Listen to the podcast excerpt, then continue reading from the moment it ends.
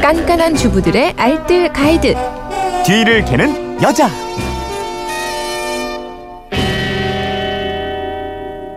살림의 고수로 만들어드리는 뒤를 캐는 여자. 역시 변함없이 곽지원 리포터와 함께 하시겠습니다. 어서 오십시오. 네, 안녕하세요. 잘 반갑습니다. 지내셨어요? 네. 아. 잘은 못 지내고요. 네. 무엇보다도 음. 아이들 오늘부터 이제 학원 다시 보낼 수 있게 돼서 아, 그건 좋네요. 그렇군요. 네네.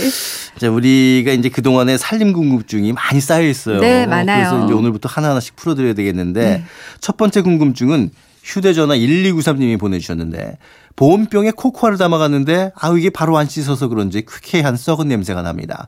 여러 번 닦아서 하루 정도 말렸는데도 냄새가 안 없어지네요. 보온병 냄새 어떻게 제거할까요? 궁금합니다 하셨는데 아 이게 한 여름 때쯤에는 그냥 어디다 처박아 뒀다가 요즘 꺼내서. 쓰려니까 네. 아우 그 냄새가 쾌쾌하고 묵은 그러니까요. 냄새가 예. 네 고약합니다. 근데 보온병에 뜨거운 물 그렇게 생수만 음. 담아가지고 다니면 냄새 잘 안 나거든요. 네네. 근데 뭐 커피를 가지고 다닌다거나 우유, 뭐 유자차 이런 거 어. 많이 가지고 다니잖아요. 세척을 잘한다고 해도 시간이 지나면 서서히 부패하면서 이제 쾌쾌한 냄새가 나게 됩니다. 보온병 세척하는데 여러 가지 방법이 음. 있어서 오늘 하나하나 알려드릴 건데요. 네. 혹시 알고 계신 방법 있으세요? 저는 왜 냄새 제거할 때 뭐 식초 같은 거 많이 쓰잖아요. 음. 그러니까 이것도 식초로 되지 않을까요? 네, 뭐 식초도 많이 네? 사용하시고요. 그리고 달걀 껍데기도 많이들 네. 알고 계신 방법이에요. 먼저 달걀 껍데기는 잘 세척한 달걀 껍데기를 비닐 안에 넣고 잘게 부습니다. 보온병 안에 부순 껍데기와 더운 물을 조금 넣고요. 이제 충분히 흔들어 주면 되거든요. 음. 껍데기 안쪽에 붙어 있는 흰 자막이 물때와 앙금을 용해시켜 주고요. 네. 또 껍데기 자체는 수세미 역할을 해주기 때문에 음. 보온병 안이 깨끗하게 세척돼요. 네. 또 식초를 사용하신다면 이제 미지근한 물과 식 초를 조금 넣고요. 몇 번 흔들었다가 이대로 반나절 정도 두면 냄새가 많이 옅어질 어, 거예요. 식초는 미지근한 물이네요. 네. 찬물이나 뜨거운 물이 아니고. 그다음에 이제 달걀 껍데기와 식초로 되면 좋겠는데 이게 안 되면 또 효과적인 방법이 또 있다고요. 네. 보온병 어. 냄새를 쏙 빼줄 오늘의 어, 주인공이에요. 되게 바로 밥이거든요. 밥이요? 이거 생각지 못했던 답인데 밥으로 어떻게 해요? 네. 쌀밥이면 돼요. 네. 자, 먼저 보온병 안에 물을 한 3분의 1 정도만 부어주세요. 네. 미지근하거나 약간 더운 물이면 더 좋고요. 이제 밥을 한 숟갈만 넣고요. 음. 뚜껑을 닫고 막 흔들어줍니다.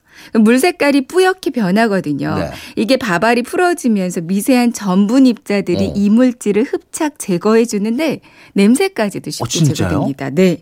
이대로 한두 시간 정도 그냥 두고요. 마지막으로 미지근한 물로 여러 번 헹궈서 말려주면 끝이에요. 오. 쾌쾌한 냄새 말끔히 사라지는데요. 이렇게 밥을 한번 해보세요. 이게 보통 집에는 이게 다 밥이 있으니까 이건 아주 쉽죠. 그냥 쉽게 할 수 있는 방법일 것 같고 또 치약을 사용하기도 한다고요. 네. 이제 냄새 나는 보온병 안에 미지 근한 물 역시 넣고요. 치약을 살짝만 짜 넣어주세요. 역시 뚜껑을 닫아서 흔들어주면 묵은 냄새 잘 제거되고요. 네. 아니면 밀가루 물을 풀어서 보온병 안에 넣고 여러 번 흔들었다가 헹궈도 역시 냄새 제거하는데 효과가 그렇군요. 있습니다. 근데 사실 이제 보온병 보면 뭐 속도 그렇지만 왜 뚜껑 부분에 고무 패킹 있잖아요. 네. 여기 냄새가 고약하게 날 때도 있더라고요. 그래서 뚜껑 부분은 베이킹 소다를 미지근한 물에 풀어서요. 역시 베이킹 소다군요. 뚜껑이랑 네. 네. 고무 패킹을 분리해 주세요. 그 다음에 이 베이킹 소다 물에 담가 두시면 되는 데요. 역시 한두 시간 정도가 지나서 주방 세제로 한번 세척한 후에 잘 말리면 뚜껑 냄새도 많이 사라집니다. 네. 그리고 보온병은 세척하고 나면 완전히 말려줘야 돼요. 음. 그러니까 물기가 조금이라도 남아 있으면 그 채로 뚜껑을 닫아서 보관하면 냄새 금방 나는데요. 네. 또 보온력도 함께 떨어질 수가 그렇군요. 있거든요. 그러니까 세척 후에는 완벽하게 건조해 주고요. 바짝 마르면 뚜껑 닫아서 보관해 주세요. 네. 자, 오늘 내용 세 줄 정리해 볼까요? 네. 보온병에 퀴퀴한 냄새가 안 없어진다면 첫 번째, 보온병 안에 미지근한 물을 넣고 밥을 한 숟갈 넣어주세요. 여러 번 흔들어서 헹궈주면 되고요.